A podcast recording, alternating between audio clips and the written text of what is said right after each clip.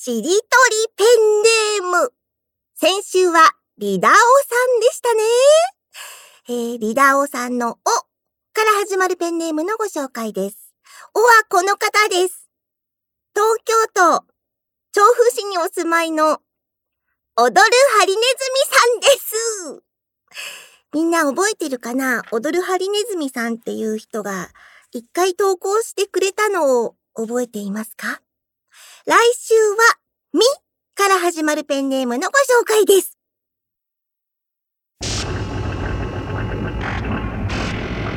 中川明子ですけど、No problem.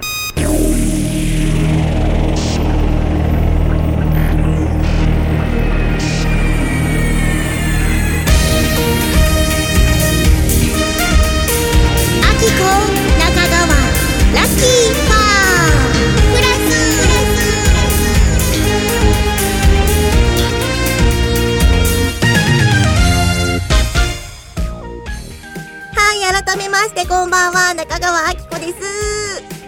今日は2週間ぶりなラッキーファームプラスですよ。夕映えの空に見つけた流れ星。白いノートにそっと挟んだラッキーファームプラス。今日もお届けするね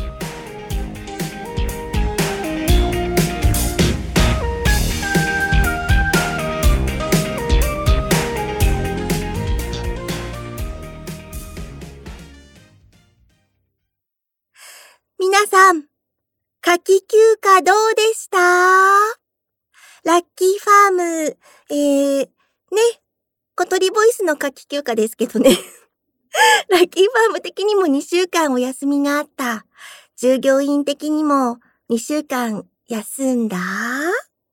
休んだかな？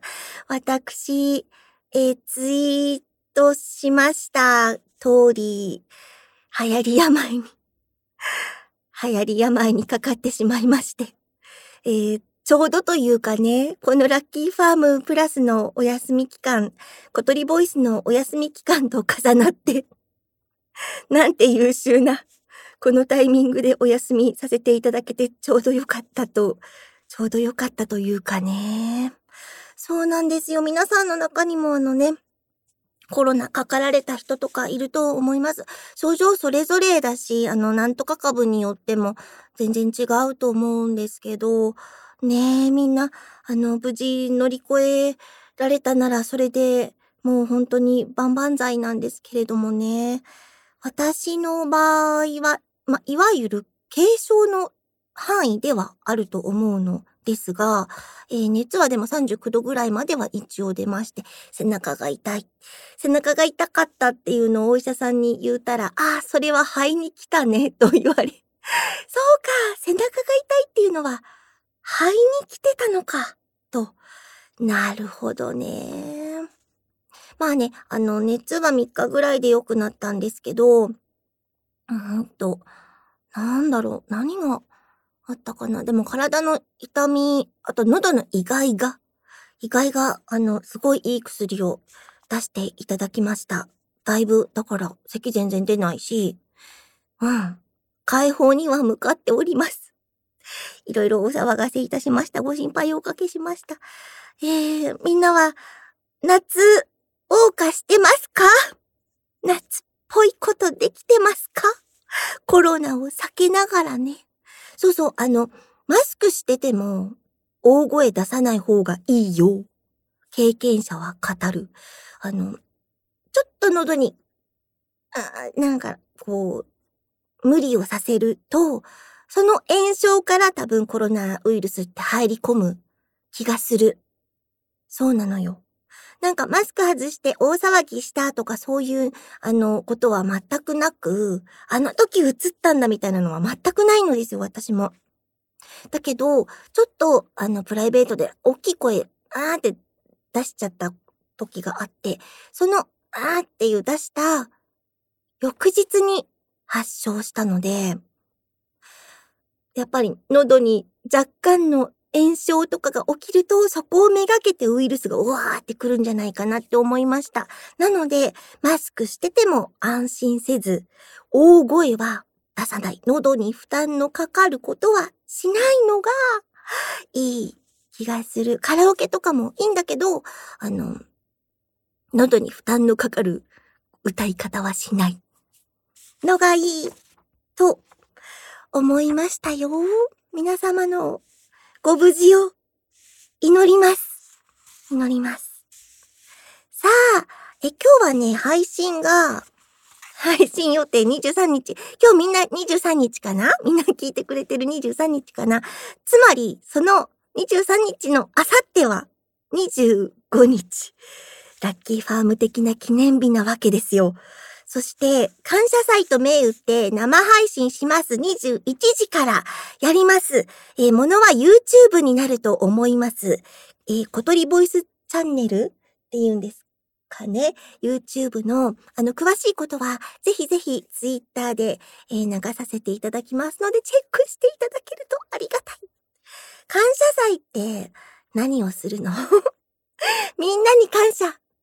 ラッキーファームがまたできたことに感謝。えー、っと、感謝するだけの 1時間何も決まってないんかーい、みたいな。ちょっとね、あの、やってみたいことはあるんですよ。うん。ちょっとね、考えてはいる。うん。そして生放送の中であれを、あれを食べようかな。そしてみんなにあれを見せたいな。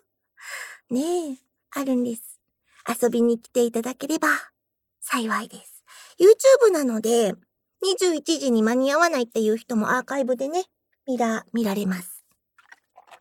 2週間前の、うんと、配信を聞いて皆さんいろいろ、あ、あのー、お大事にしてくださいというお便りもたくさんありがとうございました。本当にあの、元気にはなりましたので そう、なんかあのー、こ、心も、うん、大丈夫。メンタルも大丈夫。な、なりました。皆さんもお気をつけくださいませね。うがい大事、うがい。いろいろ、なんか、紅茶でうがいとか、お茶でうがいとか、イソジンとかいろいろ あると思うんだけど。あの、レモン大根とかさ、こう、昔からあるやつもいいんじゃないかな。ねえ。じゃあ皆様からのお便りを今日も読んでいきたいなと。あ、そうなのよ。そうなの。あのね、えっとね、キチュルさんがね、めっちゃ長い。めっちゃ長い。すんごい長いんだけど、お便りをくれてまして、ちょっとずつよ、ちょっとずつ。えーと、キチュルさん。乙女座大型。えー、社長質問です。しりとりペンネームで呼ばれる気がしないのでどうしたらいいのでしょうか？呼ばれないかね？木で終わる、はんにゃにゃき、ありそうだけどね。うん。あの、ほら、はつきさんとかさ、ふみつきさんとかさ、そういうなんか、木で終わるな、名前、名前っていうかペンネームとかありそうだけどね。キチュルさん、そういえば、確かに、確かに、キチュルさんまだ呼ばれてないけど、そうよ、来週はミーだしね。うん、あ、ごめん、マイクリがふってやっちゃった。素人かまだ続きがあるのよ、キチュルさんのお便りには。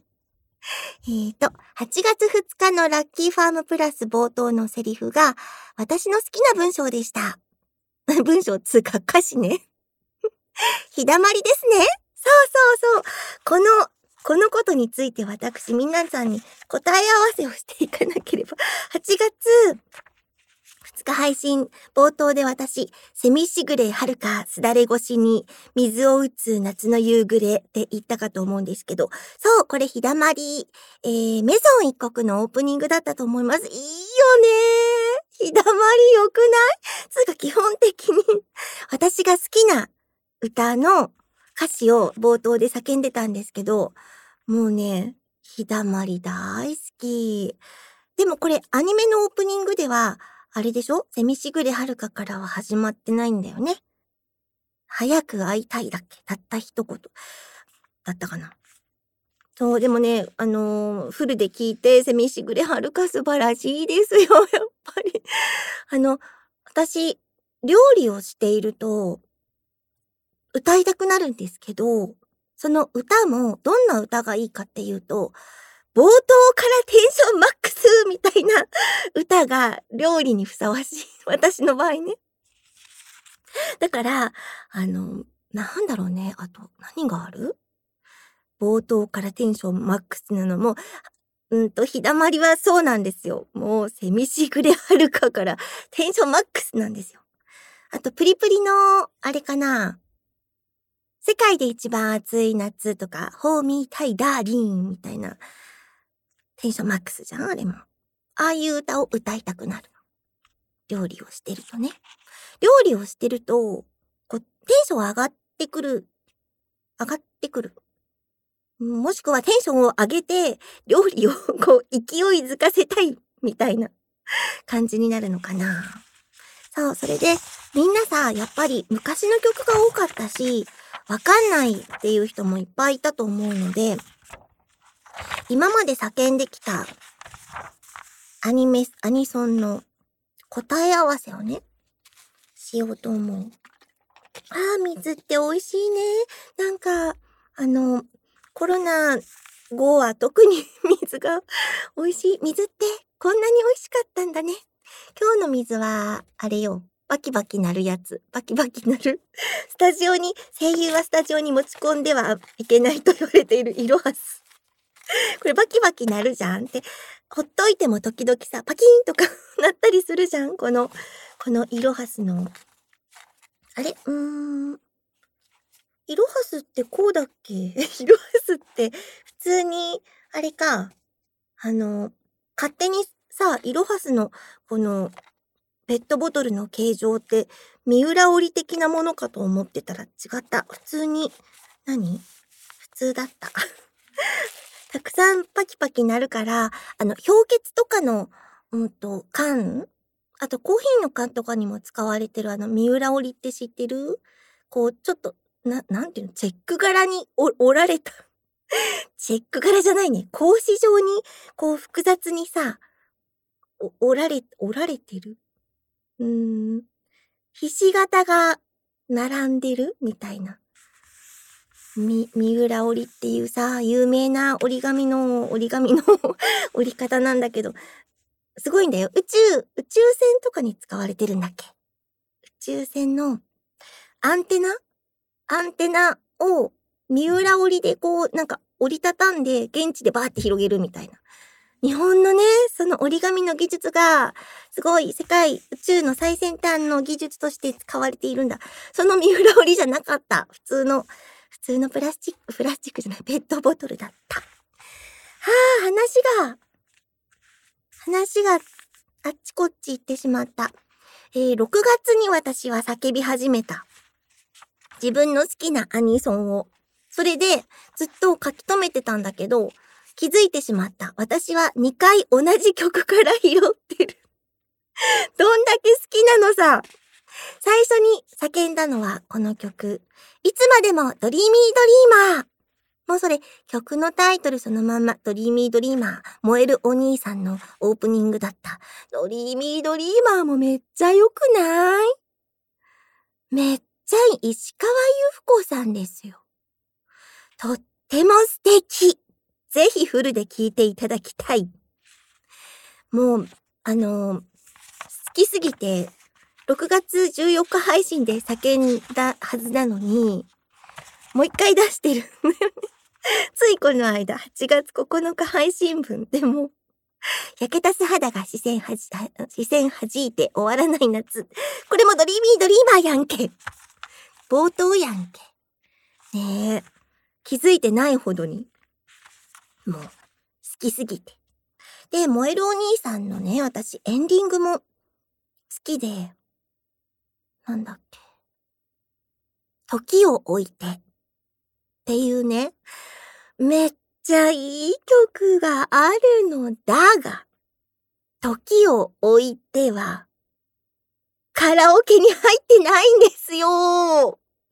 多分、あの、リクエストした人はいっぱいいるんだけど、リクエスト曲の中には、なんか見たことがあるのね。だけど、多分、そのカラオケに入れないっていう、なんか、主義みたいなのがあるんだと思うの。カラオケでめっちゃ歌いたいんだけど、そしてめっちゃいい曲なんだよ。まあ、YouTube でけるのでね、もうね、買わなくても聴ける時代ですよ。いいのか 悪いのかわかりませんけど。もうね、視聴者的にはありがたい、ありがたいです。時を置いてって聞いてみて。とってもいい曲だから。さあ、6月に入りまして、私は、うんと、あ、6月、6月21日の配信、孤独な夜更けは星のテラスでラッキーファームプラスと叫んだのですが、孤独な夜更けは星のテラスで両手を広げ、これは、うんと、うんと、あれ。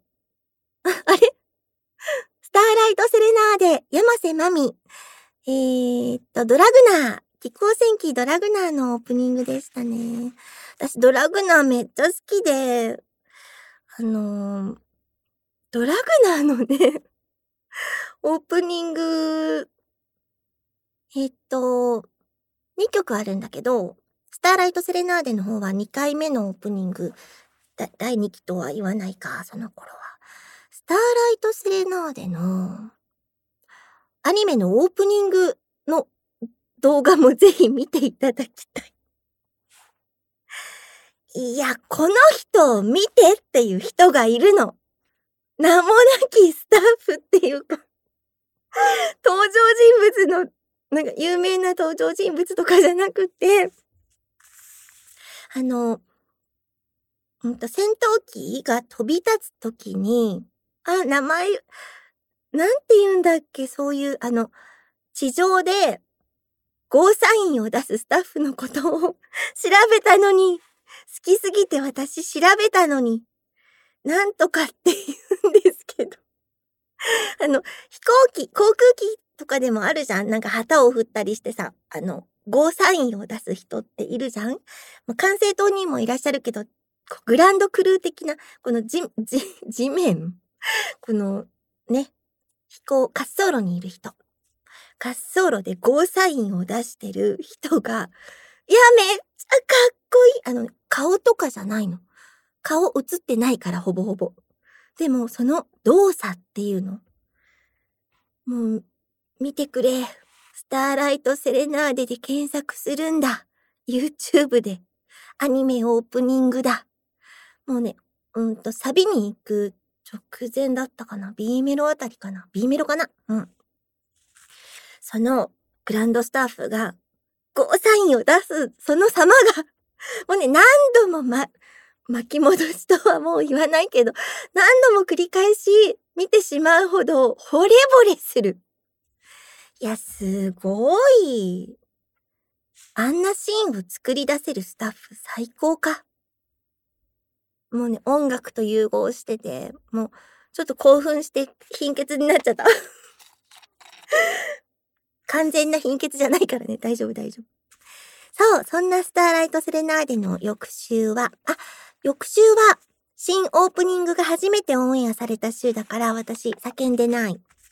次の週7月5日配信週は、海を目指して翼を開くこれ分かったかな？ザブングルのオープニングでした。疾風ザブングル。これも大好きなの、串田明さん。めっちゃいいから。もう、今まで言ってきた曲全部、全部いい。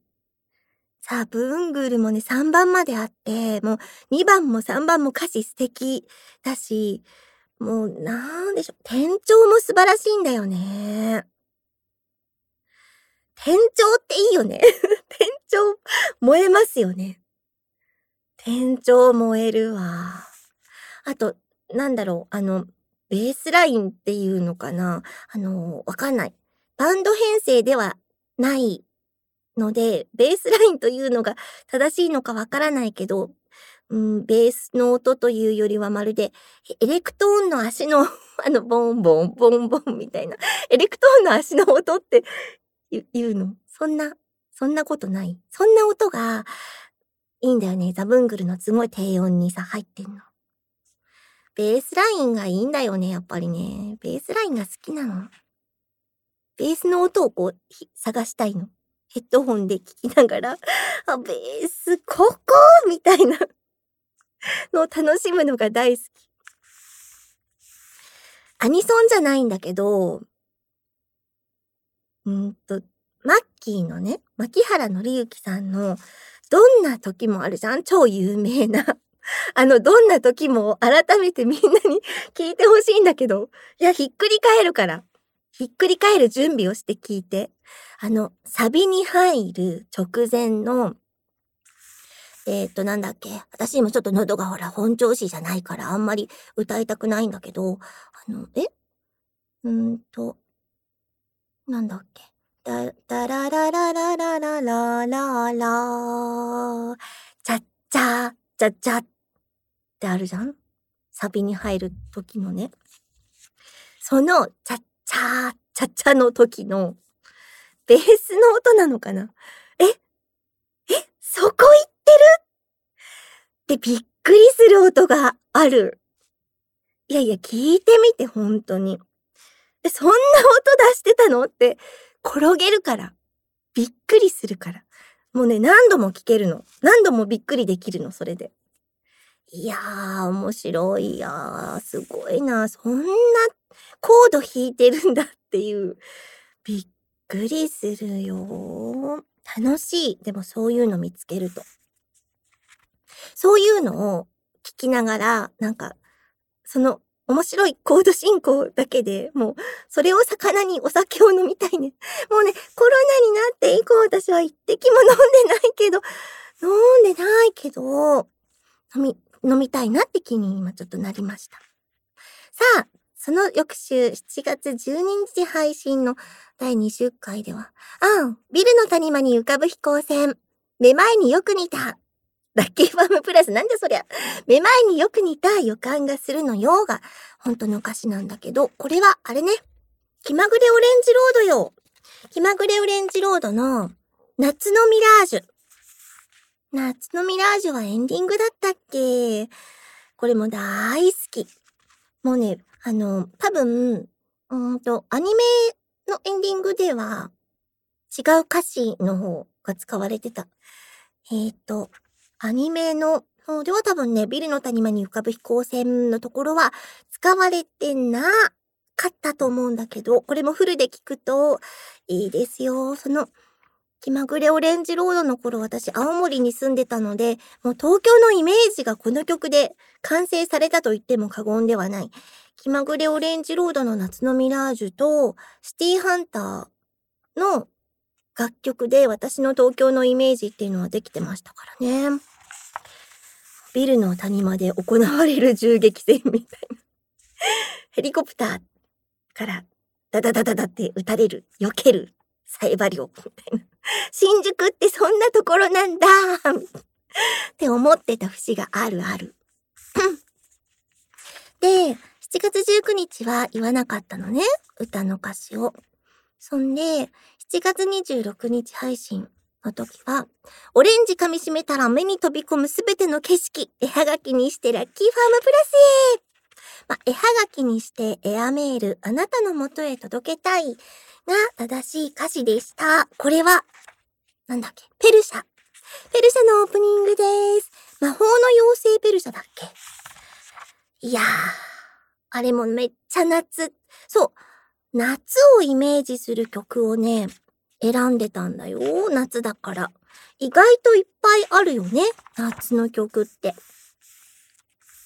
それで8月2日配信のセミしぐれはるかになるわけですが、夏じゃん？これも。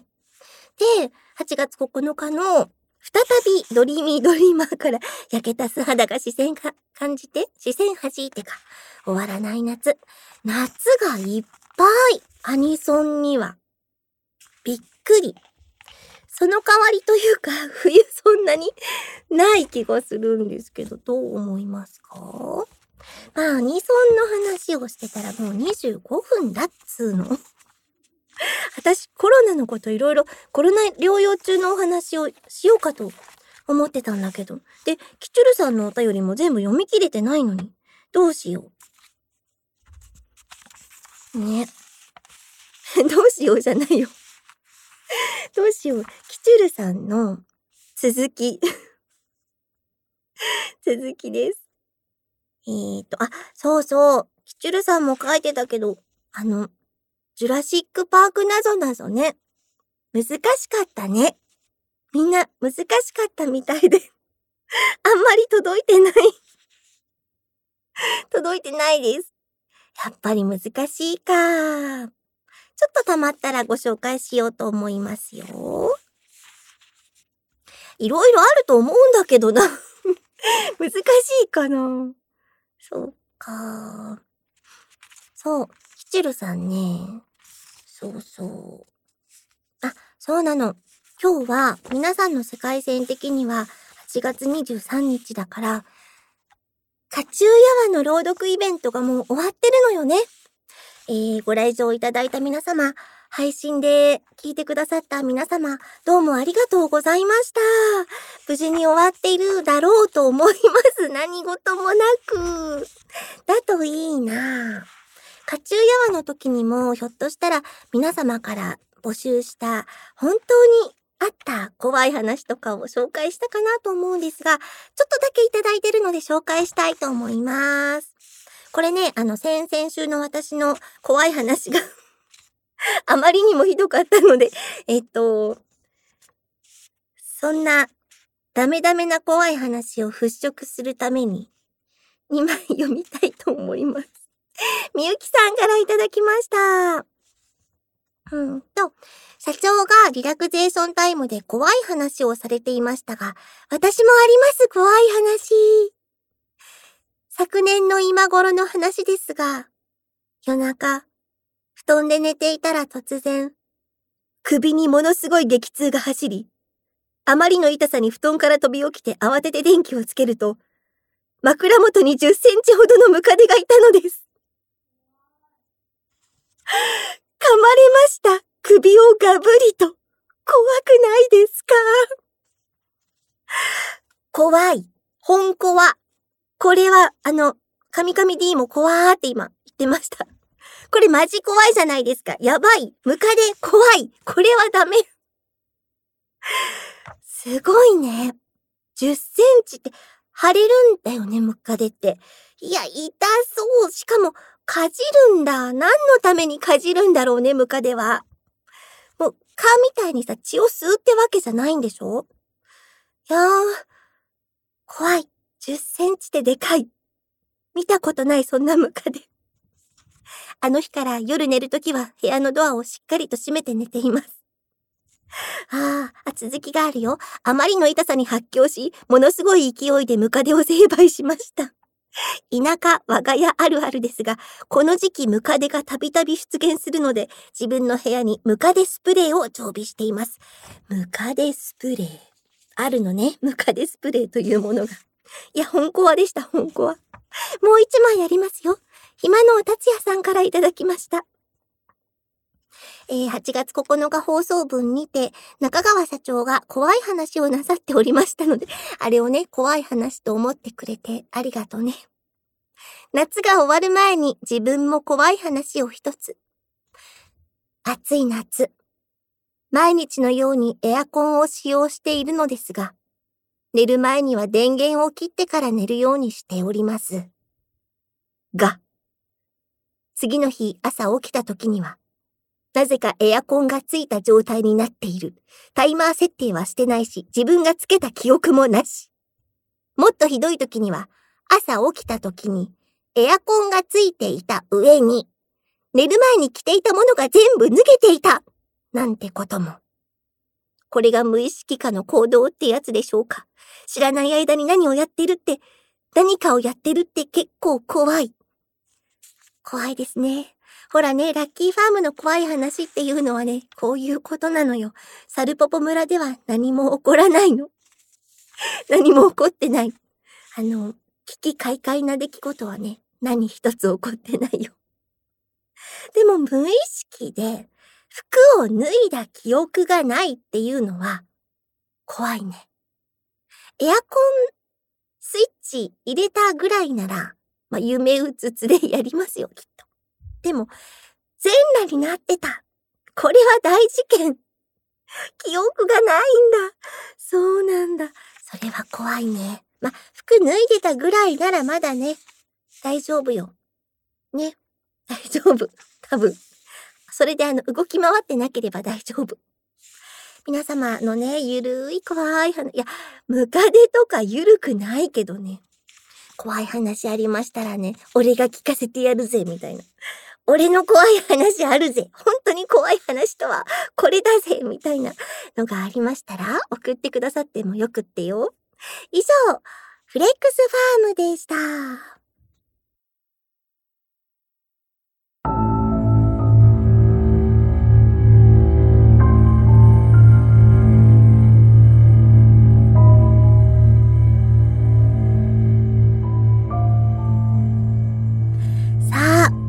今日のリラクゼーションタイムはどんな BGM をつけてくれてるのかな？楽しみだな。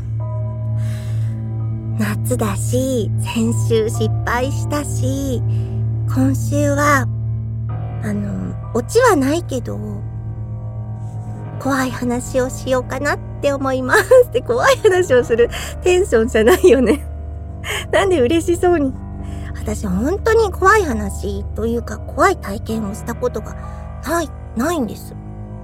でも、そんな中でも、私の人生の中で、あれは、ひょっとしたら、うんと、いわゆる霊体験だったのでは、みたいなのが、いくつかあって、でも全然怖くないんだけど、一つは、音楽室で、小学校の頃、音楽室で、風もないのに、今、ボキって言ったのは私の 骨です。ボキ。えー、風もないのに、えー、貼ってあるベートーベンとかモーツァルトとかの肖像画が私の上にバラバラって落ちてきたの。ただそれだけ。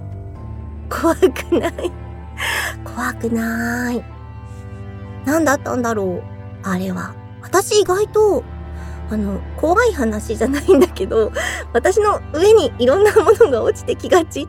高校の頃は、天井、壁、壁の、天井、天井の、何？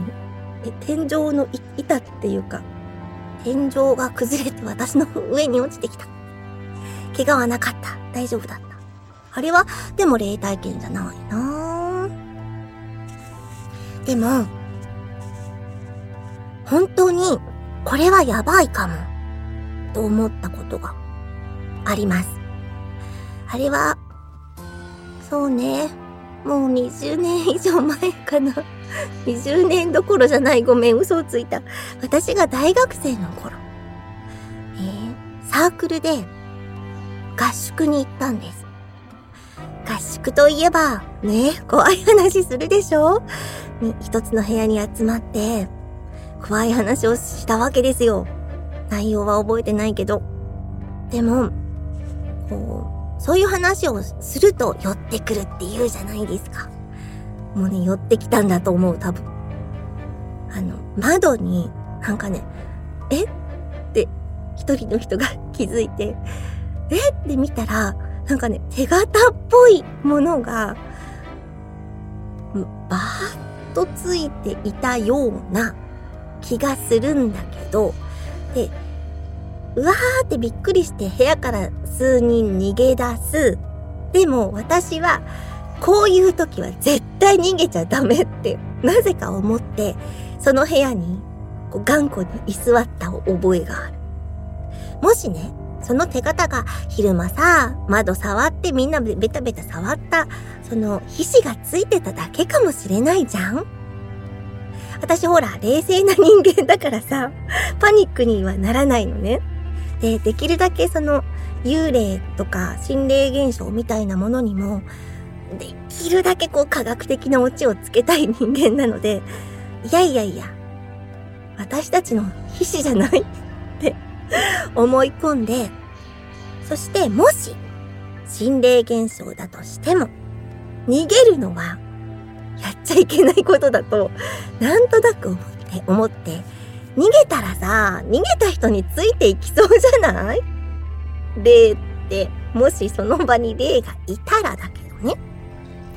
で、あの、怖い映画とか。でも、逃げる人ってやっぱり、犠牲者になりやすいじゃないですか ね、逃げちゃダメなのよ、そういう時は。冷静に、冷静に。うん、まあ、そのぐ、あ、そのぐらいってこともないか。こういう仕事をしてますと、えー、録音したものに、あーなんか声入ってるみたいなのは2、3回ありました。でも、そのうちの一つは私も聞かせてもらったし、確かに聞こえるって思いました。なんて言ってたかっていうのはちょっとね、言わないでおくね。言わないでおくけど、そういうのが一回あったし、えー、っと、昔アルバムを出させていただいた時にやっぱりレコーディングに、うん、なんか意味不明な音が入ってる。声だったのかな声に聞こえるけど、うんと、録音したはずのない音が入ってるみたいなことはありましたね。乗りやすいのかなそういう、こう、例の声みたいなのって。よくスタジオとかさ、そういう機材がいっぱいあるところに集まってきやすいとか言うじゃん？ね。まあ私が体験した話なんて、そのぐらい、そのぐらいで、そのぐらい、あ、あの、あれならある。金縛り的なものなら、何度かあるの。でもさ、金縛りは、私、絶対もう99.5%は、もう、霊障ではない。霊、霊現象ではないって信じてるし、私も、うんと、自分で実証したので、怖かったけど、それは脳内、脳で作り出した現象だって自分で理解してるから、霊現象の一つとしてカウントはしてないんだけど、でも、あの、寝入り花とか、起きかけって、金縛りになりやすいじゃないですか。しかも、あの、うーんと、なんていうの？も、妄想じゃないけど、あ、すっごい私今霊体験してるって思い込みやすいのね。だからみんなも金縛りにあって自分は霊を見たとか、あの、いろんな金縛りに付随する体験を霊体験と思ってると思うけど違うから。人間の脳ってね、リアルに作り出すんですよ。皮膚感覚とか風とか重力の変化もね、あの、脳で作り出す、出しちゃうの？ほんとよ？だから私は、あの、二人の女の子に布団の端と端を持って、ふわーって浮か、あの、浮かせられて、ぐるぐるぐるぐる回されたんだけど、それはね、霊現象じゃないの。私の脳が作り出した幻。すんごいふわふわ浮いてたけどね。まあ浮いてる超浮いてる風を感じるって思ったけど、それはね、もう夢の延長なの。夢の延長で、こう、皮膚感覚とかもめっちゃあったけど、霊体験ではない。そうなんですよ。布団をね、パサってめくられて、誰か覗いてる。うわ、幽霊じゃんって思ったこともあるけど違うの。布団をめくられる感覚も、体はね、作り出すんです、脳は。リアルに再現するんですよ。脳ってすごいの。本当に脳ってね、すごいの。か、あの、妄想したこととかも、まるで現実のように映し出す、えっ、ー、と、ことがあります。ほぼほぼ霊現象ではなく脳が作り出したものでしょう。おそらくはね。もうちょっと喋っても大丈夫かな。あの、そんな霊体験をしたことがない私ですけれども、ここはやばいって感じたことはあるし、そういう場所はね、何箇所か知ってるの。で、ここはやばいって私、あの、ここでふざけちゃいけないなって思う場所は、後から調べると、そういう幽霊目撃、幽霊目撃談が多い場所だったり、ちょっとあのね、お亡くなりになってる人が多いとかね、そういう場所なんですよ。だから、そういうふざけちゃダメっていう風に感じる場所は、ああ、そういう場所なんだな。私には何にも見えないけど、って思うようにしてます。それを一番最初に感じたのは、小学校の隣にある滝でした。滝があって、あの、神社の鳥居があるんだけど、神社の鳥居はあって、ちょっとしたなんだろう、管理小屋みたいな建物はあるんだけど、いつ行ってもね、人がいないの。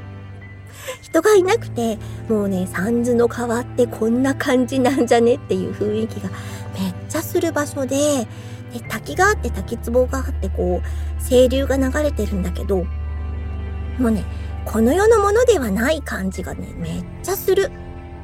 めっちゃした。だから私もそこは、あ、ふざけちゃいけないな。なんか面白がって、遊、遊んだり、うん。中途半端になんだろう。こう、こう、肝試しか。肝試しとか言っちゃいけないとこだなって思って帰ってきた。小学校の隣に ある滝、後で調べたらめっちゃ心霊スポットだったやっぱりねって思いました。ねえ、なんか怖い話をしているテンションじゃないわね。ごめんね。なんか本当に、本当に 本当に怖い話を怖く喋れない体質。いや、でもきっと、カチューヤワではきっと怖い話を怖い風に喋って、頑張って喋っていたはず。私。ああ、怖い話その2の日だったのに全然怖くなかったね。まあ、いっか。サルポポ村はこんな感じ。心霊スポットないからね、サルポポ村ね。いや、あるとしても愉快な幽霊が出るね。愉快な幽霊が。なんだろう、愉快な幽霊。さあ、こんな感じで何、リラクゼーションタイムってこんなコーナーだっけ？もうね、もうあの来週はしないわ？怖い話は。今日も怖くなかったけどさ。来週はリベンジしないわ。さあ、楽しみだね。あ、来週じゃない。その前にほら、あさってがあるじゃんあさって。ねえ。あのー、久しぶりの生配信ですよ。もう生配信9時からってことしかみんなには伝わってないと思うけど、乾杯できる何か飲み物を持って集合サルパパ村に集合なんならサルポポ運動を復習してきてくれてもいいよ。あ、知らない人もいるもんね、サルポポ温度ね。じゃあもう一度ちゃんと、あの、皆さんにお伝えしましょう。そうだ、サルポポ温度を伝えねば。はあ、そう、そうね。そうねって何？以上、リラクゼーションタイムでした。